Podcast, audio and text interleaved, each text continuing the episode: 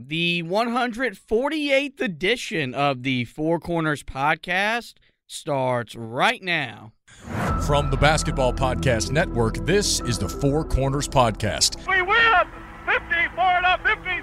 North Carolina did it. North Carolina wins the championship. With 20 seconds left to play, goes back to Michael Jordan. Jumper from out on the left. Good! Fred Brown looking. Oh, way to Worthy! Worthy five! The Tar Heels are going to win the national championship! Webber front court. Carolina with foul. He takes the timeout. They're out foul. of timeout. Technical foul. Technical foul on Michigan. They're out of timeout. And the party is ready to begin on Franklin Street. Gets it back out to hit. Long outside shot. Short rebounded.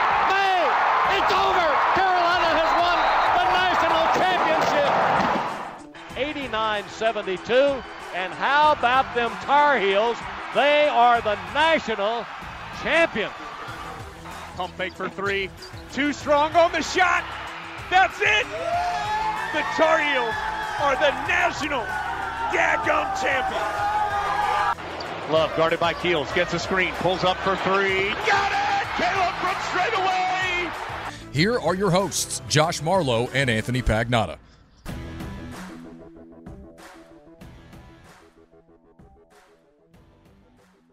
Hello and welcome to another edition of the Four Corners podcast. We are powered by Carolina Electrical Services. Josh and Anthony back with you guys today.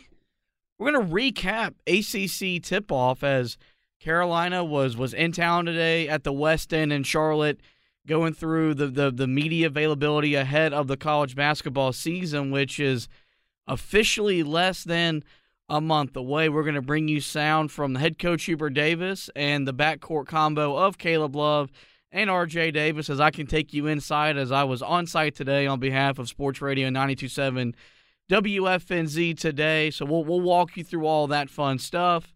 We don't have any closing notes, but we'll we'll we'll have some other stuff to talk about throughout the show. But we start every edition of the pod as we always do. And this this quote is one that is very famous. It is unofficially the the university motto. Never really knew who it was coined by, but I found out today where I go to to get my my my my thoughts of the day, and it comes from Charles Kuralt, who said, "Our love for this place is based on the fact that it is, as it was meant to be." The university of the people. And there's usually every promo whenever you hear whether it's um, you know, them promoting the the university, that that line, you know, you hear that phrase mentioned. They Uh, show the commercial inside the stadium at football games. Yep. I pointed that I pointed that out the other day. Oh you yeah. know, and usually what they do is whenever you're seeing that commercial, they're giving you the, the you know the the glimpse of the campus. You're seeing the old well. You're seeing Kenan Stadium. You're seeing you know the Smithson. You're seeing all the things that make Chapel Hill the you know the, the the special little college town it is. It is the oldest public university in our country, and uh, you know this is still something that look the, the university's changed in our lifetime. It's it's it's gone and it's gonna through an overhaul. And I still think the thing about it, and your sister can attest to it because she's currently enrolled there, is that people still want to go back. You know, once you know, we always talk about Chapel Hill going to Carolina is a 40 year decision, not a four year decision, and it's a big reason why, because it's it's a university based on people, um, and luckily the basketball program has had its fair share of great ones roll through, the likes of Dean Smith, Roy Williams, now Hubert Davis. Unfortunately, we weren't allowed to get in. Um, Hey, I was waitlisted. Yeah. So technically, technically, I was half in, and they said, "Nah, we we don't really want you." still waiting to get in, ain't you? Yeah, it's a fair point. But hey, we did go. Th- This is the best part. Whenever I wear my Tar Heel gear and people ask me where I went to school, and I say the School of Carolina Broad- School of Broadcasting, They can't argue say, it. They say, "Man, you went to uh, you went to the Hussman School of Journalism." Yep. No, not quite. But I mean, it was the Carolina School of Broadcast. So Um, there you go. I don't know if there's a difference. I mean, look, Uh, well, one here's the here's the uh, here's the one difference. One of them is still open. The other one is unfortunately not. We are not to blame for that. they did not approach us about donating to their fine school to keep it open. To be fair, I could be to blame because after I came through, they probably realized we can't do any better than this. Now, they said, you know what? We can't get any lower with our standards of admission than this guy. And uh, I don't blame them. I think they're right. But uh so yeah, there you go. There's our pod thought of the day brought to you by DraftKings. Head over to the website or download the DraftKings app now. Use that promo code TBPN to take advantage of the latest offer from DraftKings. Does Now- DraftKings want to be a part of this? Because that that segment yes. kind of goes off the rails every single time. So I, I wonder if they're Kind of like betting on sports games goes off the rails at times. That's a fair point, but not at DraftKings because they have those offers that can help you win. Now to the task at hand, which was ACC tip off today at the Westin in Charlotte. Um, Oh, you were on hand for the big event. Last year, they weren't there, but they found out that you were coming and they said, hey, man, we got to move it down the street to the Westin, the real place that you want to be. you know, look, it, it, it's it's something where like I I joked about because it was my first remote broadcast today, um, and I was telling the host that look today is more about me than it is anyone else here. Wow. And while there was some truth in that, a lot of it was yeah, it was a bucket list item. This For is, some reason, they gave way to it too. They literally didn't even let they. You were not allowed to do your normal segment at the end. They said this is a fitty day off. I'm Yeah. like, where's my day off? What the hell? Where is Flound's day off? when you're when you're the station Here it is. like I am, and you you're able to manipulate things, people into giving you what you want. This is what happens. But no, in all honesty, it was it was a fun day. This is an event that you know this is a conference that first made me want to get into broadcasting was to talk ACC basketball, primarily Carolina basketball, but. Um, you guys know me that listen to me on here. While we're a Carolina specific pod, my love for the ACC is is very deep and very strong, and that was very.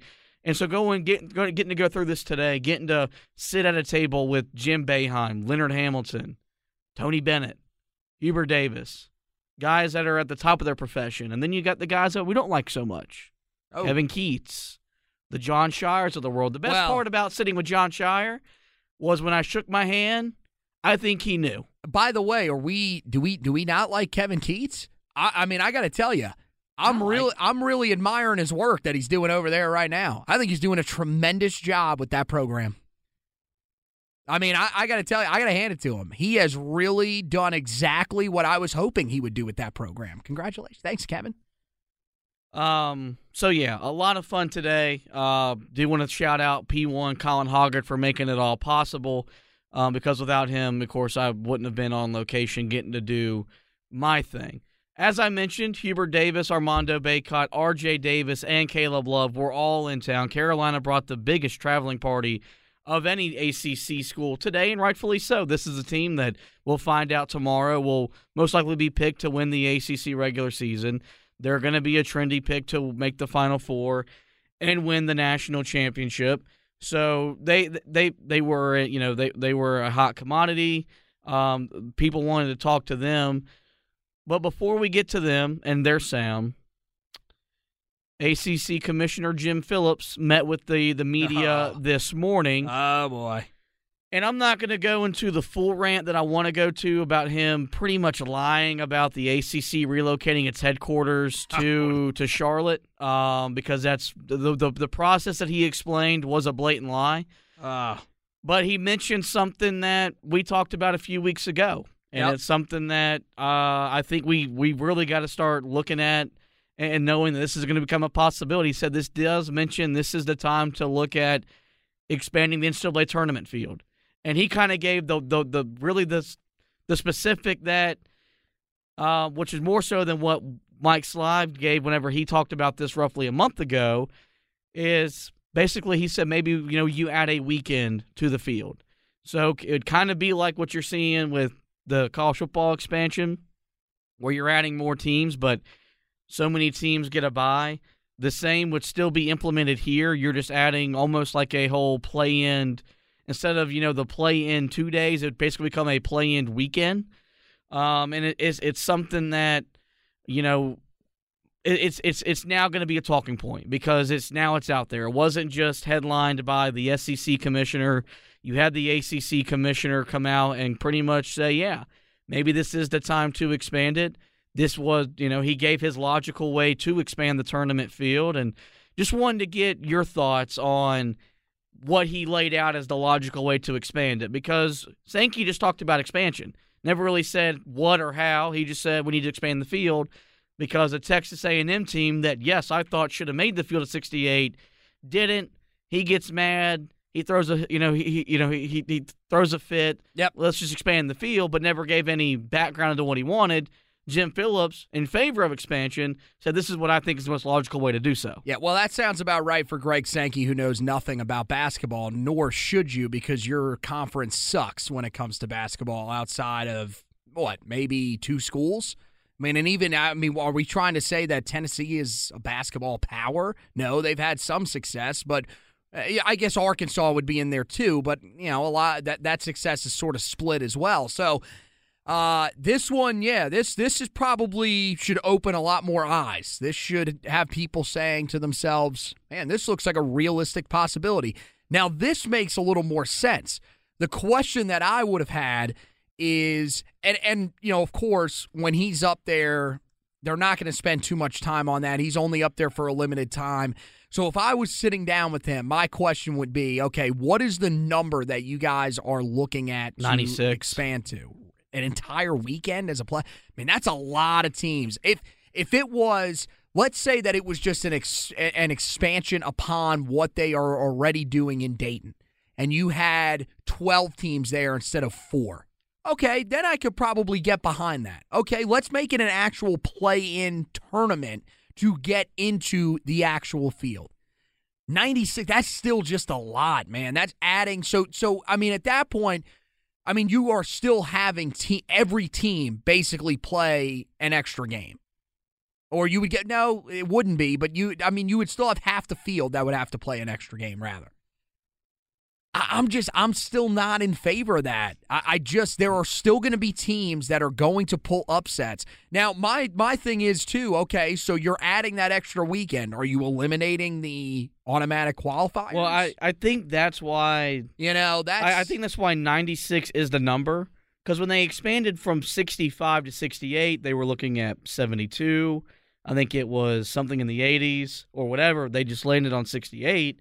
I think the one positive is that if you go to if you go to 96, you're not you're not eliminating your automatic qualifiers, so you're keeping you're keeping the heart of what makes a tournament so special.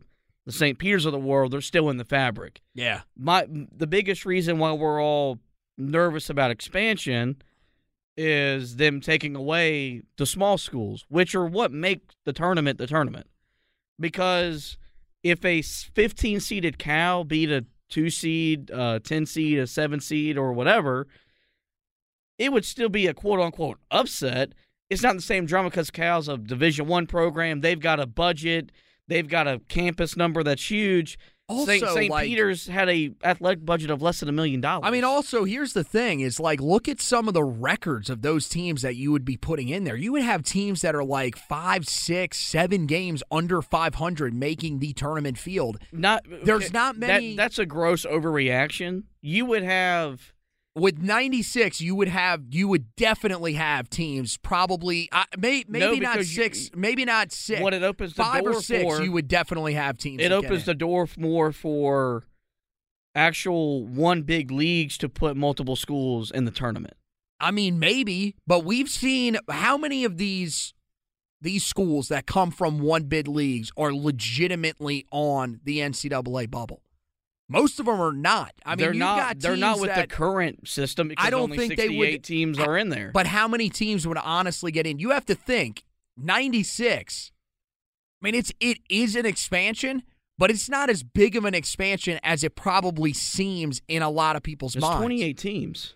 but still, how many of those do you honestly think come? Because I think if you, even if you just look at last year, there would have been multiple other ACC teams that would have made it in. There Yep. would have been multiple That- SEC teams that make it in. that weren't below 500. there would have been multiple Big Ten teams that made it in. And no, I believe Big Ten, they would have put below 500 teams in there. They would value their conference. That's going to be the problem, is that they will still not value any of these small conferences. If they're, first of all, if you're going off of what Sankey wants, eliminating the conference, the, the automatic qualifiers, well, they, I mean, they, they wouldn't value, you'd have teams that are in small conferences that would have no representation. I mean, what are the small conferences that may have a chance of actually getting multiple teams in? I mean, there already are like the the A10 in their good years gets multiple teams. In. I mean, it, it kind of ebbs and flows on a year in year out. I mean, what? Maybe this helps. Maybe like the Missouri Valley, the MAC sometimes the- has two or three the really Ohio Valley. Like I, I don't, I don't see. There's not as much upside to that. I think that really, it, this would still just favor the big conferences Oh, there's get these there's, teams. there's in. no doubt. I'm just saying this belief that you're putting teams that are seven games below 500. That's a gross overreaction. Well, I'm going to tell you, Syracuse would never miss the tournament, no matter if they were below 500 or above 500. Like So- they would put them in because they're a team that they have seen before. They've made runs in the tournament, and it doesn't matter. They could be two games below 500. Well, we're still going to put them in because they have this win on the schedule, as opposed to a team that you know, uh, it let's say is in the Missouri Valley.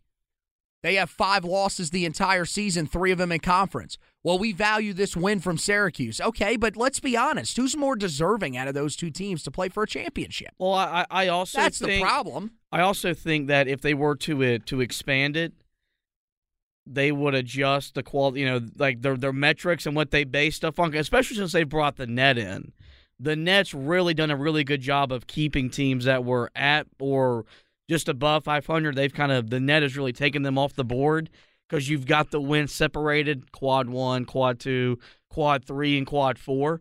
So I I, I do think it would iron itself out. Again, I'm not for expansion. I think 68 is perfect. Um, this is I'm I'm one of the rare guys that I enjoy the first four as much as people say it doesn't feel like the tournament. Those people that tell you that they're not college basketball fans. They don't understand the historic the the the the, the historic nature that Dayton means to college basketball. So it it's the perfect place to have the first four. And you look at the the the, the track record of teams in the first four making the second weekend of the tournament. It's happened in every year but two. So it's a, another sense of those are people who frankly don't know what they're talking about, trying to tell us why the NCAA tournament doesn't, why why March Madness isn't no longer what it is. Anyway, back to what really matters, which is which is which is our guys, and and so Hubert Davis came by came by the set, um, and, and you know this was a guy that we heard all last year talk about not being overwhelmed, talked about being comfortable. And it's one thing to to hear that. It's another thing to then see it in person. Because he doesn't look like a guy who's overwhelmed. He does look comfortable. And expectations are as high as they're they're going to be while he's the head coach here. Like he's in he's only in his second year, but he's facing a team or he, he's he's got a team that we've labeled and, and I, I think the more we get closer and closer to the year is going to be labeled as it's national title or bust in Chapel Hill. And he talked about having a team that is ready to go and is hungry for this season. There's a hunger and thirst uh, amongst our team. The special part about it is that hunger and thirst is coming from different directions. You know, you have the returning players that um, want to get back to the same spot and, and have a different narrative in the championship game, and then you've got a freshman group that was able to see this from afar, and now they're front and center, and they want to be a part of it, and then then you add like a Nance who's had an unbelievable career at Northwestern and has never been to the NCAA tournament. So there's a hunger and thirst from him as well. And so we're in a good spot right now, and our, our focus is is just like last year, becoming the best team that we can be. And at the end of the year, we'll see what, what that looks like. I think it really matters that that message is out there because I think we knew the 16 17 was definitely motivated, I think, to get back. I don't know if there was a hunger to get back because they didn't enter the next year with the same expectations. They were a top 10 team in the country, but they didn't have the recruiting class that this team had. They of course the portal then wasn't what the portal is now. So you weren't adding a fifth year, you know, transfer who's who's played Division 1 college basketball for 4 years and even though they lost in heartbreaking fashion, their run was quite different because they were a 1 seed in the tournament. This team was an 8 seed that had to go through a lot just just to get there. So I thought the messaging in terms of this team being hungry was was a different perspective on how this team is is, is entering a year where they know they're they're they're faced with expectations. Yeah, I mean, I, I don't know. The 16 team, I think, was definitely motivated, and I think they became more motivated as the season went along because, you know, it became win this one for the guys that didn't return and were not able to be here to win this title. Um, this one is is certainly different, though. This one probably feels more like that 08 09 team in terms of the fact that you bring everybody but one key guy back. Um, and that is only because he exhausted his eligibility. If Brady Manek could still be here, he would still be here. Um, but you could tell, you know, not just from Huber, but from Caleb uh, and RJ, both guys that seemed extremely motivated. The job is not done. Um, they are not a guy, a group that says, "Hey, man, we had a great run last year you know, we're still buzzing off of that. Not really. They seem like a group that is hyper focused and know that they have the talent and that they came back for one reason to win a title. The interesting part of this quote was he mentioned Pete Nance too.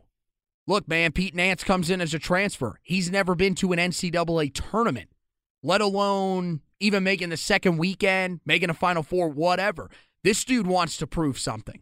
Um, the, the the freshmen, you know, this is a group that's young and hungry. Um, and you know, even some of the depth guys want to prove that they are valuable pieces and that they are worthy of being a part of a national championship team. And I think the other thing is is don't underestimate the hunger of Hubert Davis to get back there. Remember that Hubert was an assistant coach on that 2016 team that lost. He was a guy that we saw more emotional than just about anybody when they lost that national title. And it was his goal, along with the rest of the staff and those players, to get back there to win a title. Don't underestimate how motivated he is either, the hunger that he has to get this team back there and win them a title. Because as he said, he's brought this up multiple times, and he brought it up again today. I want them to have the same experience that I had when I was here, and that other people have had, other Tar Heel greats have had when they have been here, which ultimately means I want them to win a national championship and get that feeling. I, if there was any question about the motivation level of this team, which I don't think there should have been, but if there was, today these quotes should prove to you that this team knows what the goal is and they're ready for it. One one reason why this team ultimately fell short and something we have really talked about at nauseum all summer was the lack of depth. And that was something that we knew after the national title game they were going to have to develop, assuming everybody came back for what is now we're looking at, you know, a, a, a proverbial run to the title. Everybody is back. You address your needs via the portal. You bring in four freshmen. So now on paper, it looks like you have the depth. And Hubert Davis talked about how excited he is to have a deeper, more talented roster in his second year at Carolina. That's one of the things that I'm really excited about this year. I feel like, and I know that we have tremendous depth. You know, the the improvement of uh, D'Marco Dunn and Dontrez Styles, I'm really excited about. Um, the talent of, of the incoming freshman class with Tyler Nickel and Seth Trimble and, and Jalen Washington and um, these guys, uh, Will Shaver, they've improved so much and and they're ready to go and they're so talented. And so I really believe I you know I never went into last year wanting to play 5.5 guys. You know I always say that you know, the rotation the players dictate that my hope is this year that so many guys step up that we have that depth and that that could give that rest to RJ and Caleb and Armando and and to Pete and to Leaky so we don't feel tired in games like back to back against Virginia Tech and also the national championship game against Kansas. I think he knows how important how important it is to be deep. And you know, he, he he said during last year, I don't like having to play five guys. He said today, I didn't like playing five and a half guys. But he felt like it was the best way to give his team a chance to win. And I, I think it's something where we've talked about the NBA influence he has from, you know, from coaching under or playing under the likes of Don Nelson and Pat Riley and stuff like that, where they may never be as deep as they were under Roy Williams, where they were going nine or ten deep but I think he wants to be at least eight eight deep, nine deep, and I think he looks at the roster, and I think he looks at the roster, and it's more of a situation where he'll be more disappointed with this group if they're not deep, as opposed to last year. Because I think last year, I think, I think he knew better than we than we we thought or we we would have predicted. I think he knew they were a lot more limited than I think we thought. Because if you go back to last preseason, we thought this team was also going to be a rather deep squad. Yeah, well, here's the other thing that I think is is a little bit different now um, at this time of the year. I think this answer, I don't know if it would have been exactly the same, but remember that this was a group that had some depth early on last year. You had Dawson Garcia, you had Anthony Harris, um, Anthony Harris was a little bit of a mystery heading into the year, so maybe Hubert wouldn't have been as confident. But if you would have asked him that question within the first like two, three weeks of the season, he would have said, Yeah, we got some pretty good depth. You know, we'll also have Puff when he returns, and we, you know, they were still working Dontrez Styles in, and he probably would have eventually had a role too. The problem that that team ran into a year ago was you saw, you know, Puff took some time to return. So he, he he didn't he wasn't a part of the rotation early, so it took him some time to sort of build himself up as a rotational player. And then you combined it with what happened with Dawson Garcia in terms of the concussion, followed by him returning to the court and then having to leave due to the family issue.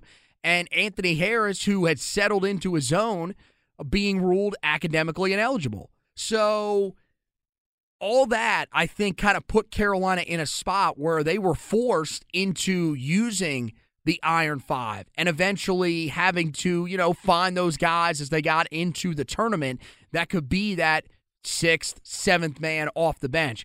This group, I think there's no doubt. And I think here's the other thing is that the deeper depth on this group is more talented and you talk about motivation. There are guys that look motivated to come in and make a, an immediate impact. And it's guys that, you know, we, I'm not going to say that we don't think or didn't think or were going to have major impacts.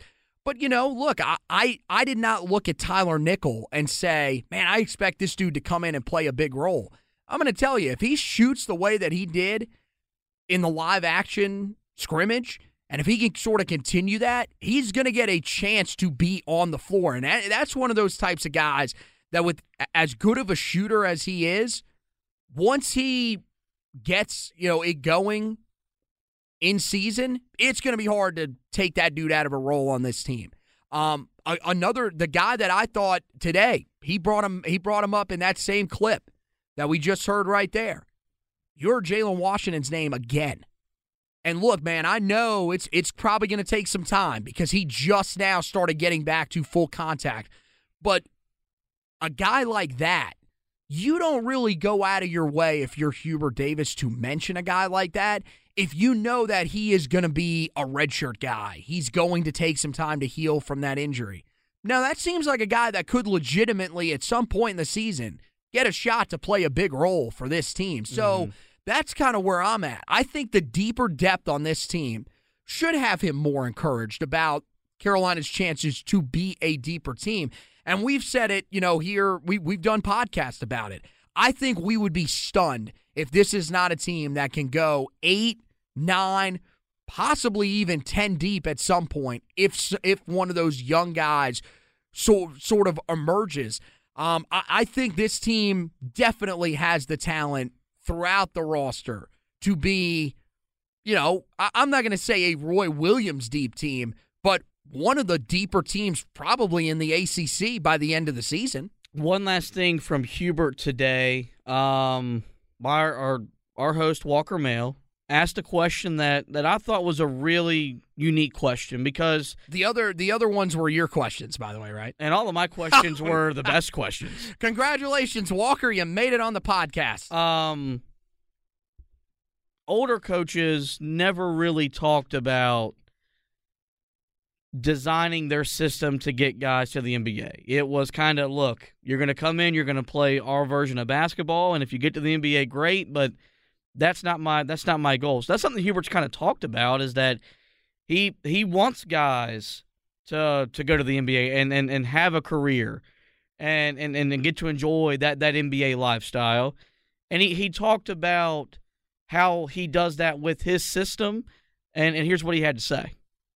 That's a huge part of my job. One of the things that I tell the guys all the time, I will never ask you to do anything that's a benefit for us but not a benefit for you personally. You know, I my job is to prepare them to be the best that they can be at North Carolina and also prepare them to be the best that they can be in the NBA. One of the things that I talk to them about all the time, whether you stay at North Carolina one year, two year, three year, or four year, I not only want you to get to the NBA, I want you good enough where you can stay in the NBA. I was very fortunate and blessed to play 12 years in the NBA, and I stopped whenever I wanted to stop. That's what I want for each one of our players. I want them to go into the NBA, and I want them to play as long as they can.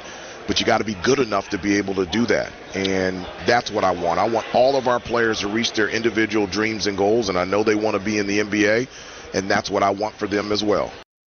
I thought it was really really nice of or I think it was really just cool to hear him say that because I had I heard Leonard Hamilton just say, "Look, it's not a focus of ours, but the way we play, it fits the way the NBA games play. That's why we're sending guys to the NBA."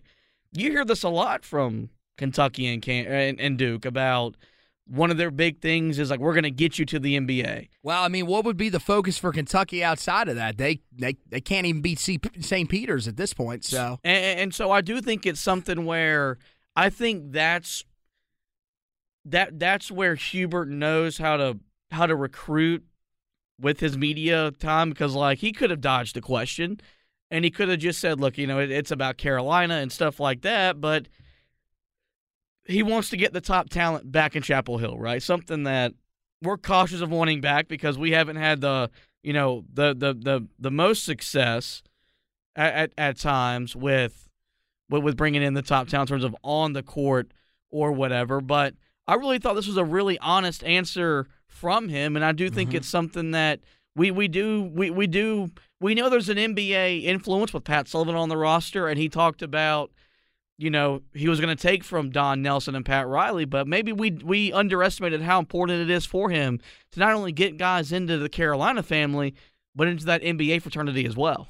Well, yeah, that was the other thing. Was it's not only about getting guys into the NBA, it's about keeping guys in the NBA because that's been the thing. Carolina's gotten guys to the NBA, but they're late round picks. They're guys that you know start out in the G League and ultimately don't get there, or they're end of the roster guys, and they kind of just fade off of rosters. You know, as as they get towards you know year two, three, four.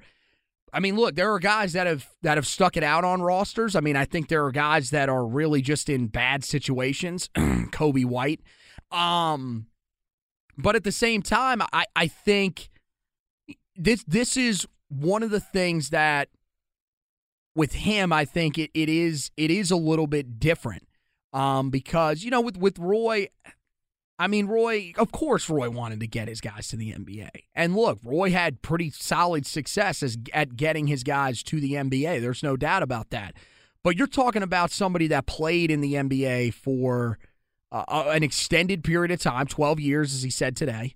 Um, he said, Look, I got to retire on my own. Uh, I, do, I was not told when my career ended, I told them when my career ended. And this is the thing. He had he had a lot of success in the NBA too. I mean, look, the Knicks, we haven't really seen many great players recently. Uh, Hubert Davis was one of the better players for the Knicks.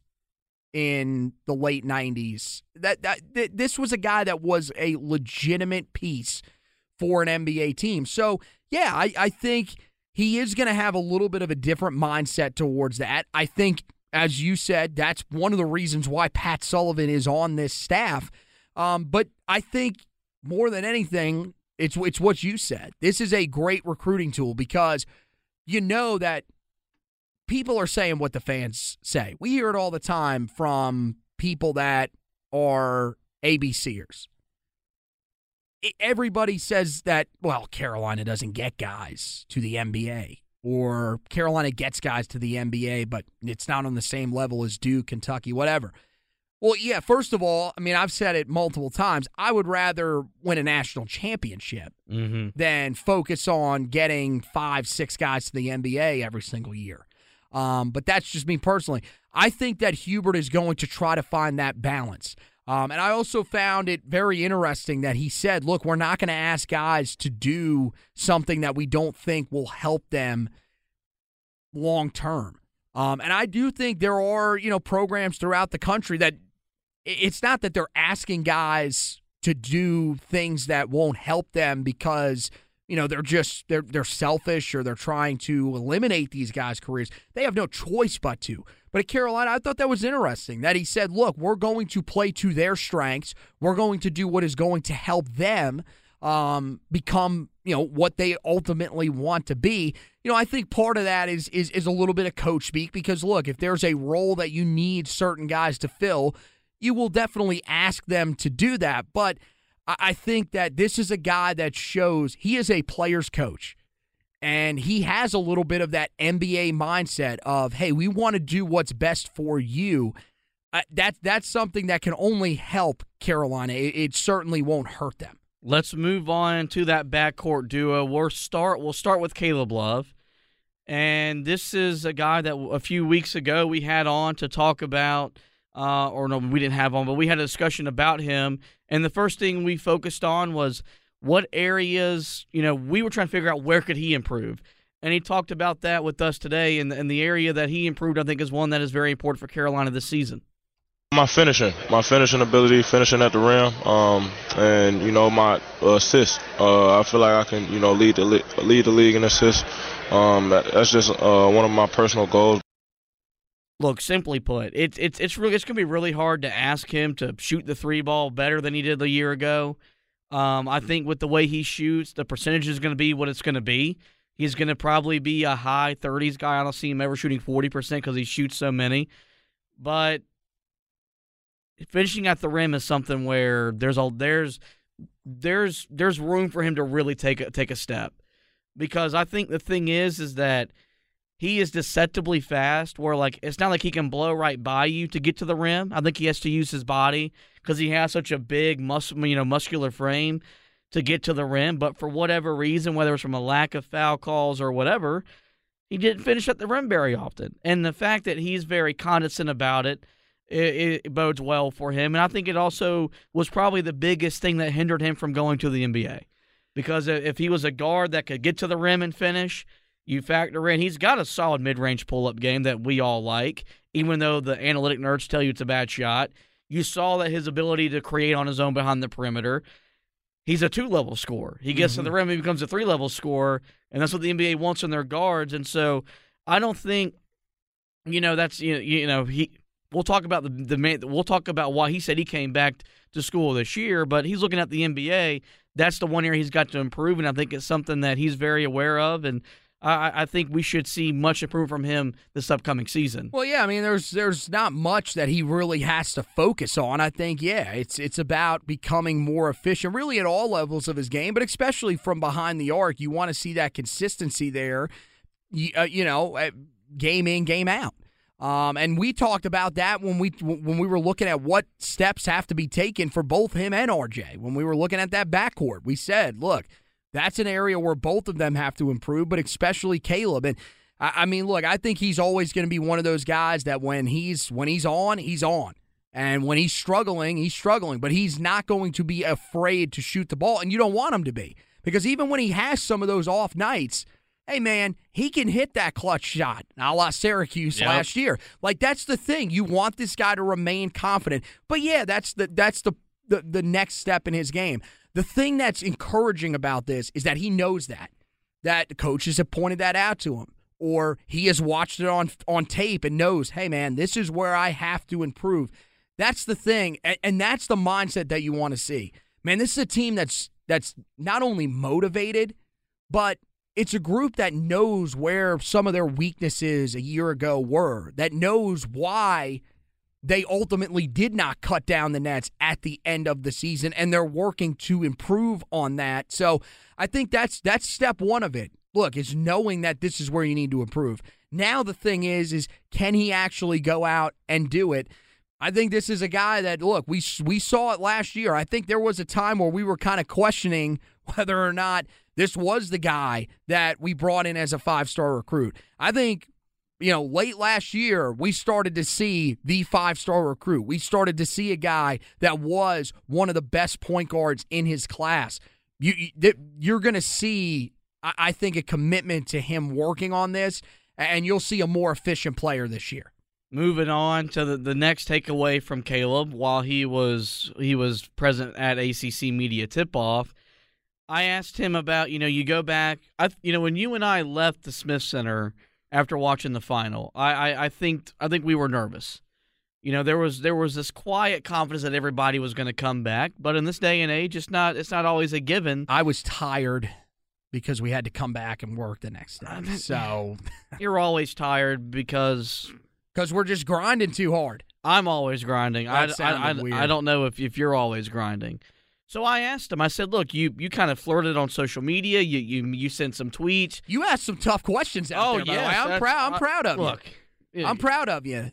Now you you may have you may have uh you may have had to recollect yourself after asking some of these tough questions. There was but nothing, you know that's part of it. nothing to recollect. I was I was in my element. Oh boy. So I asked him what thought press what thought process came back or went into coming back, and this is what he had to say about coming back for his junior season. Came back for one reason. and That's a national championship. Um, that's that's what I came back for, and um, uh, I didn't I didn't really think about you know NIL or uh, you know uh, other other stuff that may have played a played All a role. But gonna lie. When he uh, one that, one reason I came back I was to win a national championship. professional was was was on was in right there because I was ready to go. I was I was ready to run through a brick wall. I was ready to you know let's let's. let's I, I let's- heard rumors tell me, um, William Pelagic told me that you quote unquote punched the chicken supremes table after that. it was. Are these truth are these truths or lies, no, sir? Willie likes to spread lies mainly about myself. Oh come! By the way, he didn't actually he didn't actually say that. I just made that up because you're going to believe that he actually said that. but man, I that's what I want to hear from my starting point guard. yeah, I'm here. I came back to win a national championship. He also said, you know, because we, of course, we we asked about the shot, and he goes, "I don't want to be remembered for the shot. I want to be remembered for winning a national championship." one of my favorite parts of the answer though too was that he does have the shirt. He Oh. has not he has not worn the shirt. The shirt is in his closet. It's there, but he does not wear it. Although he did say, "Is this this is the last Caleb clip, by the way, right?" We got one more. We got okay, all right. Um, so I, if if that is the clip, I don't want to give it away. It's not. Okay, he did say he wants to wear it to the Duke game this year, which would be That would be straight Amazing. savage. That would as- be as- as, the kids say. Um, but yeah, I mean, look, here's my thing. Did I really expect anything different from those guys? Probably not, because yeah, I I I would assume that is the main reason that they came back. For him, especially. But he, because but, look, he, but man, he expressed it wasn't the NIL money.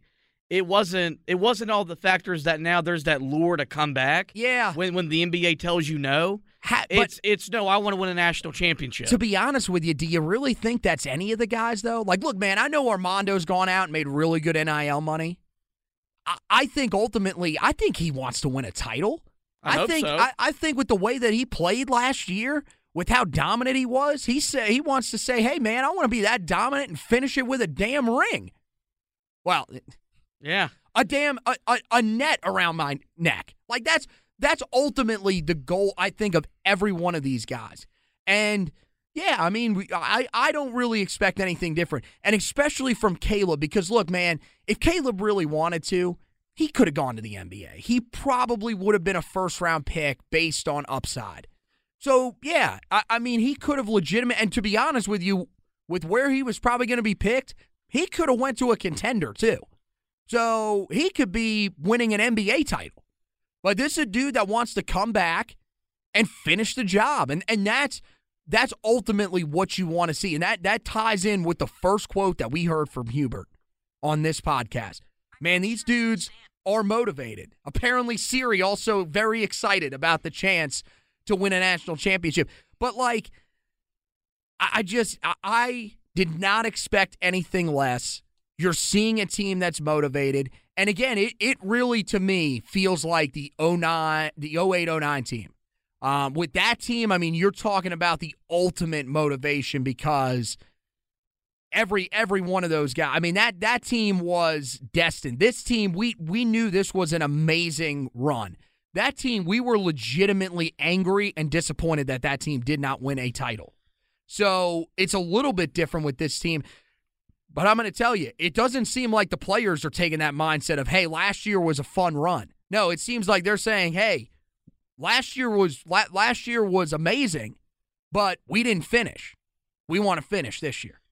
Lastly, it w- it was impossible for me to to sit with you know Hubert and Caleb and RJ and not ask at least one Roy Williams related question.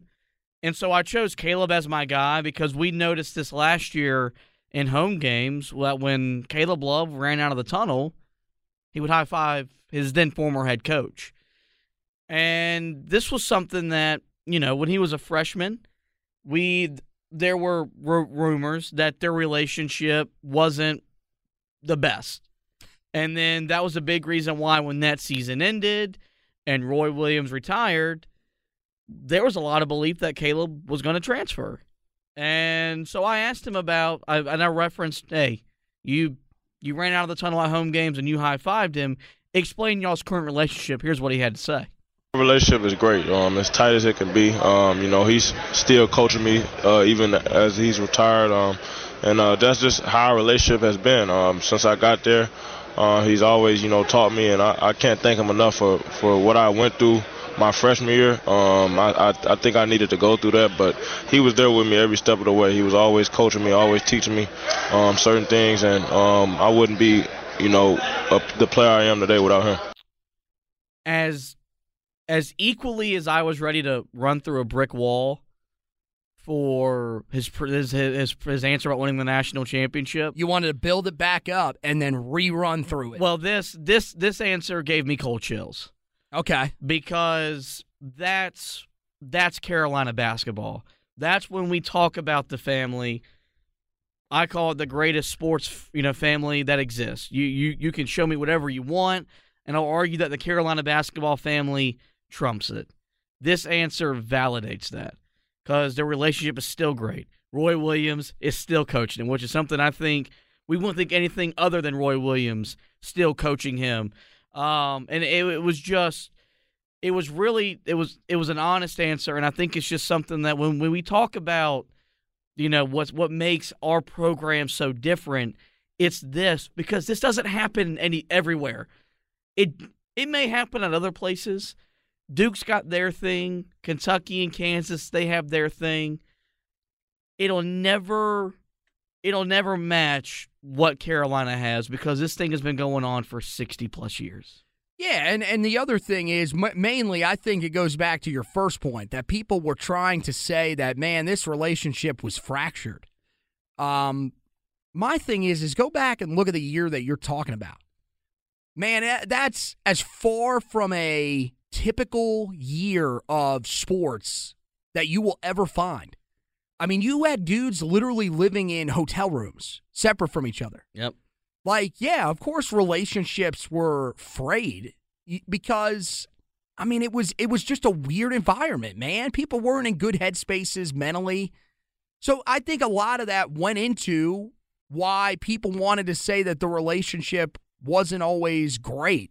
Um, and to me, I mean, the thing was, look, there there were there have been other relationships within the teams, you know, involving Roy Williams, just involving teammates, whatever, that it's fairly obvious on the surface. That was one where we heard rumors and you never really saw anything concrete that said that.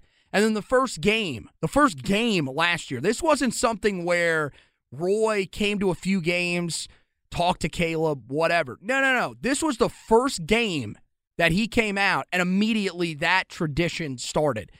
There's something there. And I mean, yeah, in terms of Roy coaching, I mean, look, he's either going to coach him on the basketball court or he's going to be coaching Patrick, the 18 year old who's teeing off at the golf course.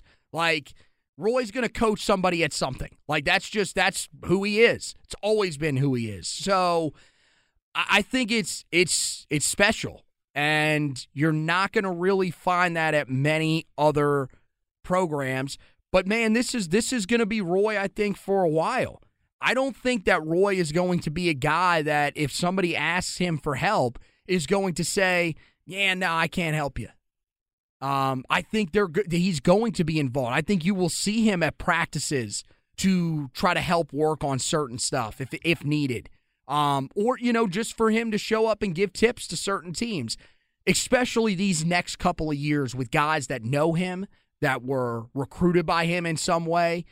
It's I, I think it's just it's special to see. And for us, I think it's great to see that he is still involved.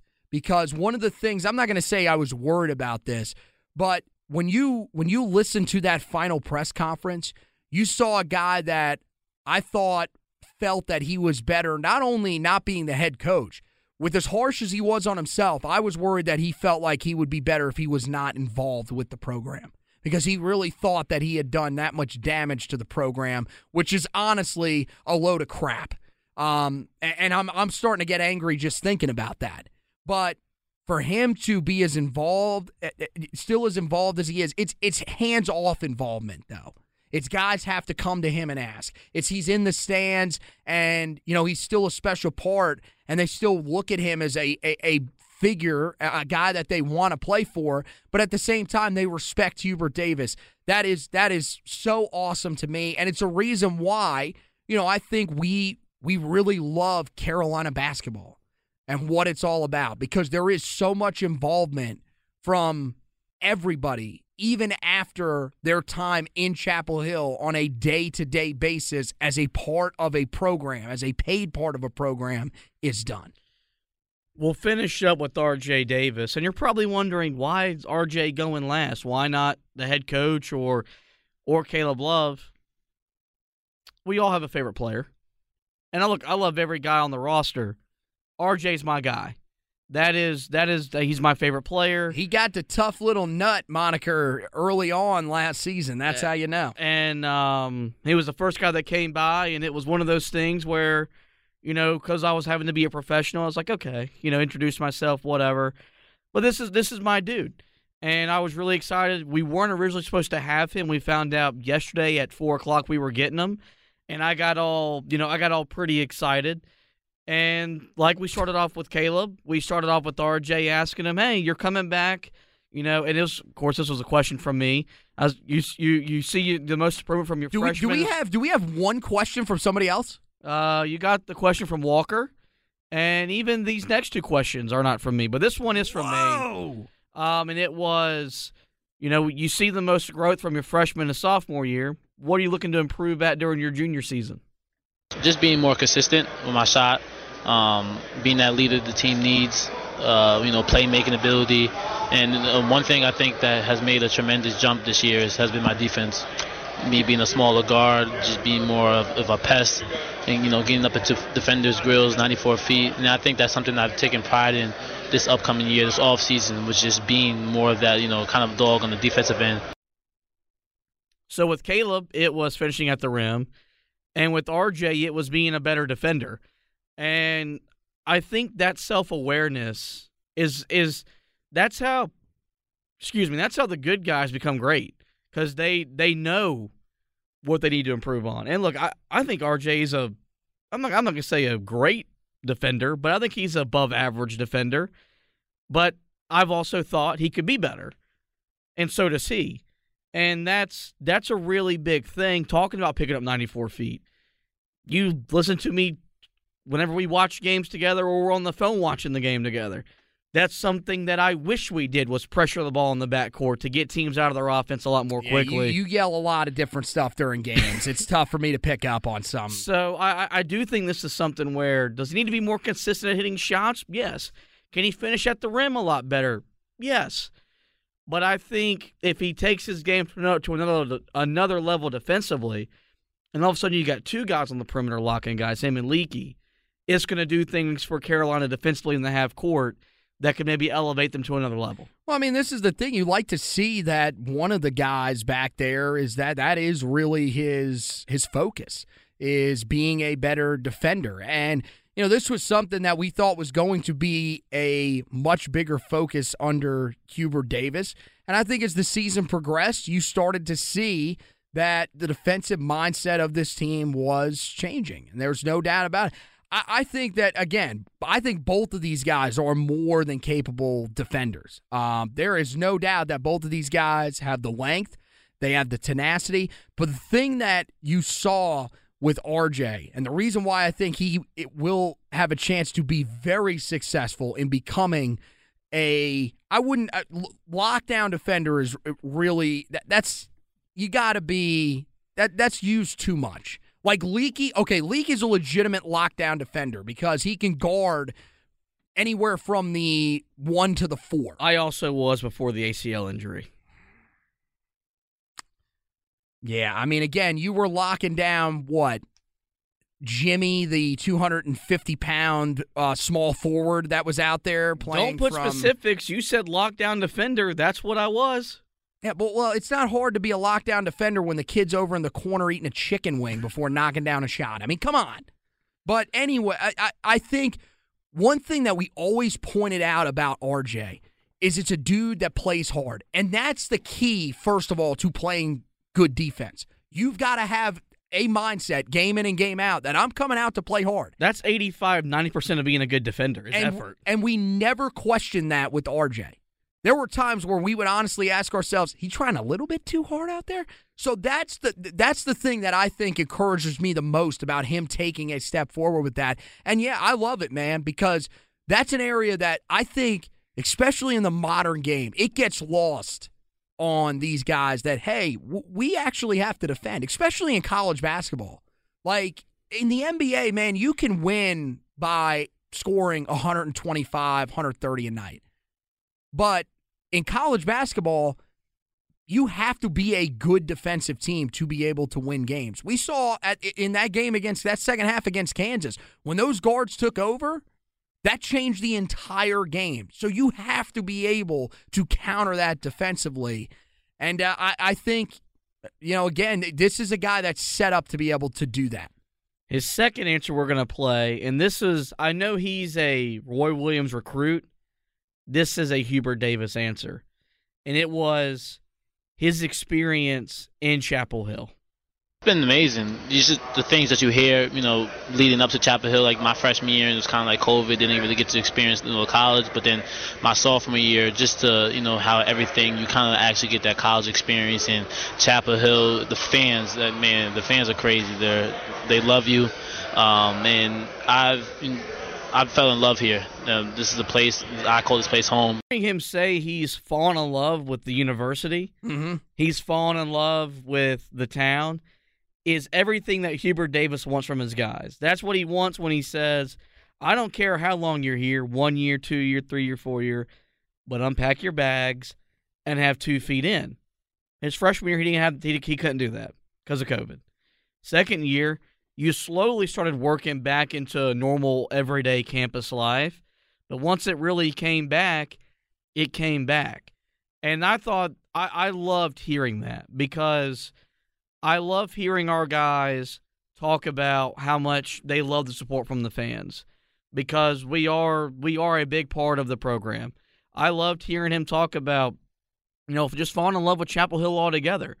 Those of those of you that have been there, you look the words can't do it justice how beautiful that town is, how unique that town is. And I think that's something that when when Hubert Davis is is looking back at you know when he's talking about how he wants his program to to look on the court and look off the court. One of his first examples is going to be RJ Davis, the guy who gave North Carolina his all when he was a basketball player, when he was a student, or when he was a civilian coming back because like like our pod thought of the day said earlier in the show, our love for this place is is based on the fact that it was as it was meant to be, the university of the people. I think RJ Davis is a guy who's embracing that. Yeah, I mean, look, I, I, think you said that's a Hubert thing. I do think that that is one thing that Hubert definitely took from Roy as well. Um, I think that, I, you know, look, Roy wasn't as outward with it, but I mean, look, we we, we've seen the stories. We've read Roy's book. We know that he's a guy that walks through campus all the time and everything like that. Like that's part of his daily routine. He still does that. He still does that as a guy that lives in Chapel Hill. So I do think that that has always been a part of the Carolina program. Is look, we want you to love the basketball team. We want you to be committed to being a, a, a, player, being a student, but we also want you to enjoy your experience here. We also want you to really love being in this town and embracing everything that it has going on. And I, I think that's that's great to hear because, like you said, that was one of the big worries that we had from that really that recruiting class that came in. That guys just you didn't get to experience that. And and I think, you know, part of it is that you know, the roster worked out the way it did. Part of it is how the transfer portal works now. But there are guys from that class that I don't think really got the opportunity to experience what Carolina was. What we've heard so many talk about before about how special that town is because yeah, it is truly one of the last great college towns. It is it's its own entity. You can kind of live in that bubble for four years if you really wanted to. Outside of what? Maybe having to go get some groceries. If you really wanted to, you could live inside of that bubble for four years, really the rest of your life. And it's just it's it's its own place. You don't have that. There's too many big cities now that these schools are in. So I love that, man, because that's that's ultimately what it's about. And to be honest with you, when you have that mindset, that's when you play your best. Is when you're saying, hey, man, I just love being here. I just love, you know, every day being able to play at Carolina, being able to walk through this campus.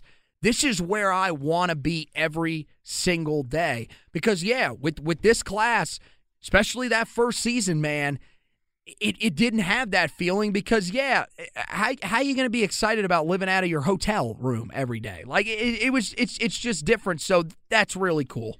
We'll finish up with him echoing something that, that Caleb Love said about wanting to be remembered as a winner, returning to win a national championship. According to RJ Davis himself and the team, they've been they've been preparing all summer long with a championship mindset. Different year, last year's in the past. Uh, we know it's not going to be easy, but at the same time, everything matters. Every possession matters.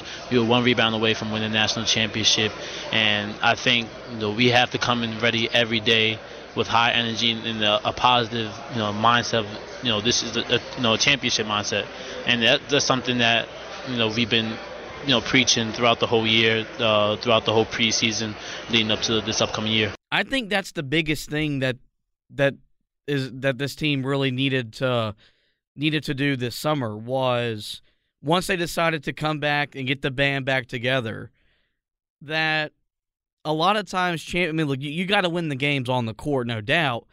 But a lot of times, games and championships, they're won in the summer. The way you attack practice, the way you attack preparation. And I think this team, I, I, I don't think this team wants to be a team that sleepwalks through the regular season and flips the switch in February.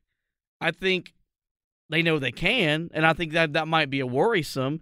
But I think they know that look, to to really go down as a, one of the great, the one of the best teams to do it here, you got to do it from November all the way into that first Monday night in April, and that starts in the summer. And I think as as much as you know, you've got Armando Bacot and Caleb Love, who are your, you know, they're probably the stars of this team. I think R.J. Davis is the heartbeat. I think he's the guy that sets the tone with the way he plays because he does play with that relentless energy, effort, and toughness that that Hubert Davis does desire. So, you know, I, I, thought it was a nice way to pretty much just echo what Caleb Love was saying that, look, we all came back to win a national championship. Well, I mean, what, what was the guy, you know, when we talked last year about trying to find a pulse for this team, it was it was about mid year, maybe a little bit earlier than that. We said, hey man, we got to find somebody that is going to be that vocal presence on the court because it just it wasn't there. Armando has never really been that guy. You know, Caleb was kind of we saw him sort of become more of that once they got to the tournament, but he was rather silent as well. Brady, even still, kind of a more reserved player unless he's yelling bang bang mf'er" at somebody. Um, so it's we we we pointed to R.J. Davis because you saw those signs of him being that type of guy, and I think once again you're right. He's going to lead that charge of a group that hey man, the, this is what we're here for. Um, and you know, I think Caleb is in that same mindset as well as, as as hey man, I came back for an extra year. I could have gone to the NBA. I really could have. But I'm here to accomplish one thing and one thing only. So, yeah, I mean, I think this this team has the motivation factor. There is no doubt about that. And you know, the clips that we've played here, look, we played a lot of different clips. The majority of these, though, each person that we've heard talk, we have had them talk about the motivation for this season. And I think that that's a good thing because they were notable quotes. It wasn't just yeah, you know, we're motivated to come back and, and, and really finish it off. It was a lengthy explanation as to why they came back, why this is important for them to come back and win a title. So I think there is no question this is a team. Look, if they want to sleepwalk through the regular season, I mean, I guess they could do that. But I mean, here's my thing: is this a team that looks like they want to be an eight seed again? No. Oh no. Um, I I really do get the feel of that 08 09 in the way they they talk, the mindset of that of that team. In just that, hey man, we we're here for one reason and one reason only. With guys like Joel Berry, Theo Pinson, I mean, at that time, did those guys really have NBA aspirations? Probably not. These guys, yeah, some of these guys do and they chose to pass up on that to try to finish the ultimate goal. So I think you're going to see a team that's motivated right away. And and look, we'll learn quickly. If they show up to that PK 85 tournament and that looks like a team that we saw at times last year that sleptwalk through some things, we'll know, okay, this is going to be one of those teams that'll be a little bit frustrating. They'll have times where they impress us, but ultimately we have to hope they get it together in March. If they come out and they look like they're there to wreck everybody, we're going to know, hey, this is the mindset we thought we were going to see from this team. That's going to conclude our look at ACC media. I have one question. What's that? How many of these questions were asked by William Henry Polachic? I used his actual middle name too. Were none of these questions asked by Willie Paul? No. oh no. I don't know which ones. Oh no. He, he asked, and quite frankly, I don't care. Oh come on, man. How you doing, Willie, like that, man? Well, we're gonna take a quick break. We'll get you this week's ad from DraftKings, then we'll get out of this edition of the Four Corners podcast. As if the McCrispy couldn't get any better, Bacon and Ranch just entered the chat. The Bacon Ranch McCrispy Available at participating McDonald's for a limited time. Ba-da-ba-ba-ba. The NFL action is in full swing here at DraftKings Sportsbook, an official sports betting partner of the NFL. We're talking touchdown, big plays, and even bigger wins. New customers can bet just $5 on any NFL team to win and get $200 in free bets if they do. If that's not enough, everyone can boost their winnings with DraftKings stepped up same game parlays. Right now, for every leg you add, you can boost your winnings up to 100% with payouts bigger than ever. Why bet on football anywhere else? To make things even sweeter, you can throw down on stepped up same game parlays once per game all season long. Download the DraftKings Sportsbook app now and use the promo code TBPN to get $200 in free bets if your team wins when you place a $5 bet on any football game. That's promo code TBPN only at DraftKings Sportsbook, an official sports betting partner of the NFL. Minimum age and eligibility restrictions do apply. See show notes for details. Really hope you guys have been taking great advantage of all this great offers I've been giving you on the four corner side of things. Same for Anthony over there on the Heel Tough blog podcast as well.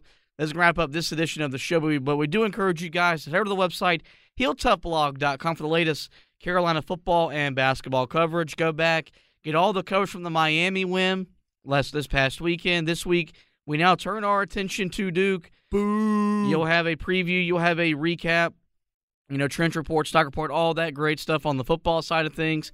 As for basketball, Ashton has another feature article on a on a Tar Heel starter. Then I'll start to trickle out all of my preseason stuff, as well as we'll start ramping up our basketball coverage on the site. As for the podcast, you know where to find us. Every major podcasting platform. Simply search the Four Corners Podcast and we'll pop up.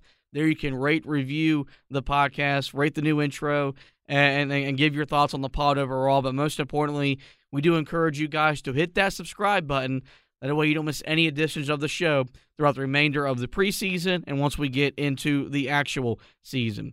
So with that, that will wrap up this edition of the show. Want to thank Anthony for hosting with me. Want to thank you guys for listening. And as always, go Tar Heels.